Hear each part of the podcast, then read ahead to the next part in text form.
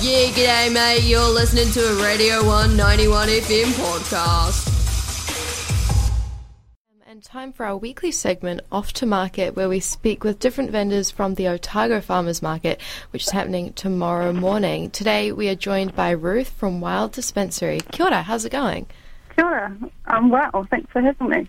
Now, you make a, a variety of um, herbal herbal drinks from a lot of domestic plants and uh, well, you know, New Zealand uh, endemic plants. What kind of endemic plants do you use? Yeah, so we kind of, um, our philosophy is to celebrate local plants. Part of that for us in that Otago region is our native, amazing native plants. So we kind of use from the quite well known and well used manuka to, uh, you know, kawakawa to uh, akeake, and then lesser known things like, say, usnea, which is a, a, a native lichen we have. So, yeah, quite varied. Awesome. What is the um, process of making these drinks? Sure. So it's um, natural health products. So we sit in a um, medicinal range, but also a functional range as well. Um, so it varies. So sometimes it's quite a traditional practice in uh, traditional herbal medicine. So tinctures. That's where you use alcohol as a um, solvent to um, extract the bioactives from the plant. So we make all our um, base tinctures and we feed those into um, consumer-ready products. Um, given that you're working with you know locally sourced plants in the Otago region, I imagine that some of your drinks, uh, or your drinks in general, are quite seasonal. Or am I completely off the mark? yeah, so I guess as we're working with health, we kind of got to work within the realms of what people need. Um, so we have um, products for immunity, energy, liver support, sleep, stress. Um, so I guess people's needs change throughout the seasons, and you know the products that they complete the valves change as well. Cool, cool. And so, how long have you guys been at the market and making these products? Yeah, well, the market's a pretty big part of our business. Um, so we have been there um, from our inception, which was 2017. Um, so we've been, yeah, what's that? We're kind of just over five years in business. Uh, yeah, and they're great. The markets are kind of a, you know, a cornerstone of kind of us starting the early support. Um, has meant a lot. And as we've grown now, we've got over 70 stockists throughout New Zealand, but we still show up to the market because it's just such a great contact point and such an awesome part of Ōtepoti Dunedin. We, you know, we love being there. Yeah, hell yeah.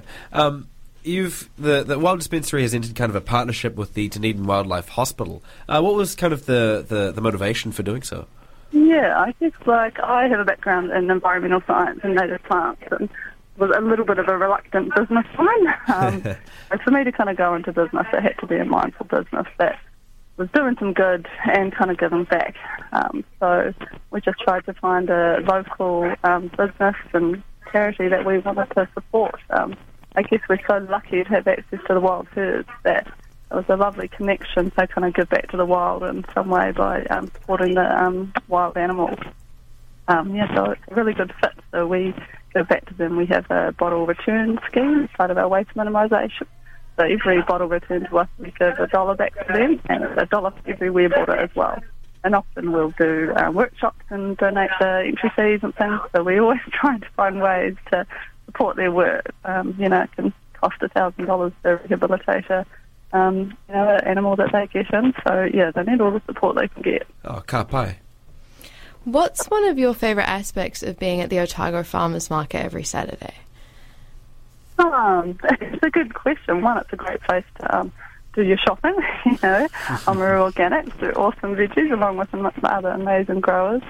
Um, for us, you know, it's really nice. Like um, we are a you know Monday to Friday business, and obviously we operate on the Saturday at the market. So it's just a the working week can be quite busy with, um, you know, all the things it takes to grow a business and selling and making and planning. So it's, you know, you get to turn up and you're just there and that's a lovely thing and, you know, chat with the other vendors and even being outdoors I think is really lovely and it's part of the wild harvest and for us it's being outdoors. Um, so, yeah, it's just an awesome part of the Ōtepoti community and um, we're really thrilled to still be able to go and, um, you know, represent what the Otago herbs have in our products, and Otago and Dunedin growing organics in our products, which um, you know is what the market's about, celebrating local growers, and that's what we want to see in our community.